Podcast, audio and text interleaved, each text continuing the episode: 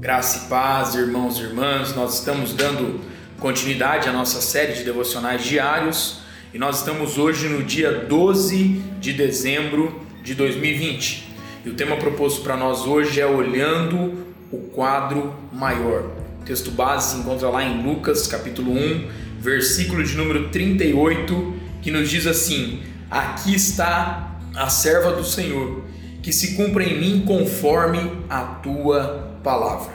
Irmãos e irmãs, lembramos-nos que quando Maria recebeu a notícia de sua gravidez por meio do anjo Gabriel, ela se ofereceu como um vaso para o cumprimento da vontade de Deus.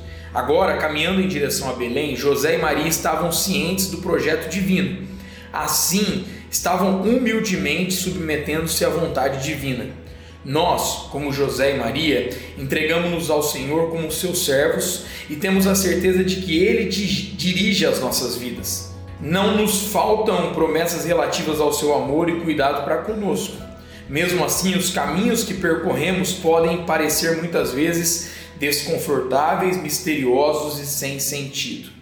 Existe um excelente lugar para permanecermos quando enfrentamos os desafios e as crises inevitáveis da vida lugar da obediência e da confiança.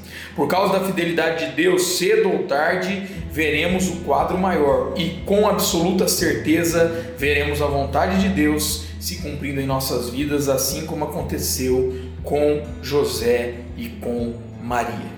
Que a nossa oração hoje seja, querido Deus, permita-nos ver as situações com mais amplidão, né, ou amplitude, para ver tua vontade sendo cumprida sobre e através da vida de cada um de nós. Deus abençoe meu irmão, minha irmã, sua vida, sua casa e a sua família, em nome de Jesus.